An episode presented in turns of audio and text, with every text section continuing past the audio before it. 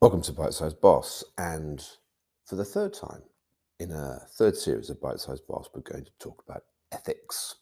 We began for uh, some simple guidance about founding your career properly on ethical behavior for those new to or aspiring to leadership. Then we talked about more ethical issues when you're a middle leader.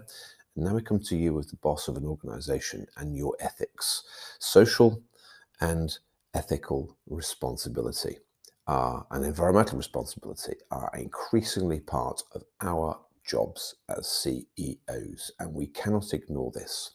There was a moment when The Economist got it wrong. It was a report on Davos, probably four or five years ago now, and uh, Davos had been discussing this notion that organizations need to have a really strong eye on the social impact that they have and the responsibility they bear to the societies around them. And the economist rubbished this. It said companies are about sustainable bottom lines, about sustainable financial success, about doing the right thing by their customers, about service, about good corporate governance, all those sorts of standard things. It hadn't quite shifted in its mentality to this notion that there needs to be a greater emphasis on other things that are non financial and yet give back to the world around them. And that's a profound thought we need to have consciously in our strategic planning as CEOs. How much does your strategic plan reflect the giving the organization does back to the fabric of the environment in which it lives, the country, the, the place, the community that it lives in?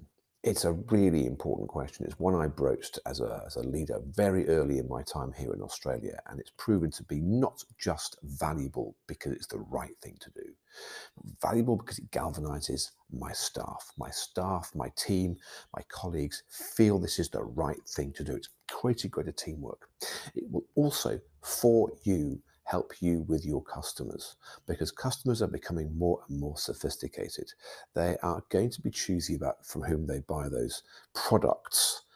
And whether they buy them from you or your rivals may come down to how ethical, how strongly ethical your approach is to what you do, how you make your product, how you go about your business, how you treat your local community, the local environment, etc. It is disastrous when it goes wrong uh, if pollutants have been discovered in local water sources, or if there has been some fiddling of the figures. Look what's happened to Volkswagen with the fiddling of the diesel uh, readings and the environmental impact from diesel engines, and how much obloquy has come their way because of their wish to escape responsibility. This has to be authentic, it has to be soulful, it has to be part of the culture, it has to be part of the strategy, and it has to go on a journey. Yes, I'm afraid this will never stop. It will increase as a responsibility, but it is the right thing to do. And you, as a leader, must know that when you step down from that great responsibility, you've done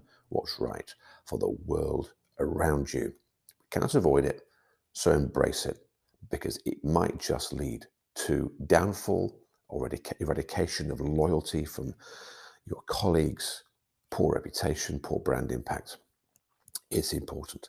This has been Bite Size Boss talking about ethics. Ethics rule okay, and they do rule, and people are very aware of responsibilities you hold as a CEO and as a company and organization. So do your bit so that you can be that successful, all round successful CEO that you aspire to be.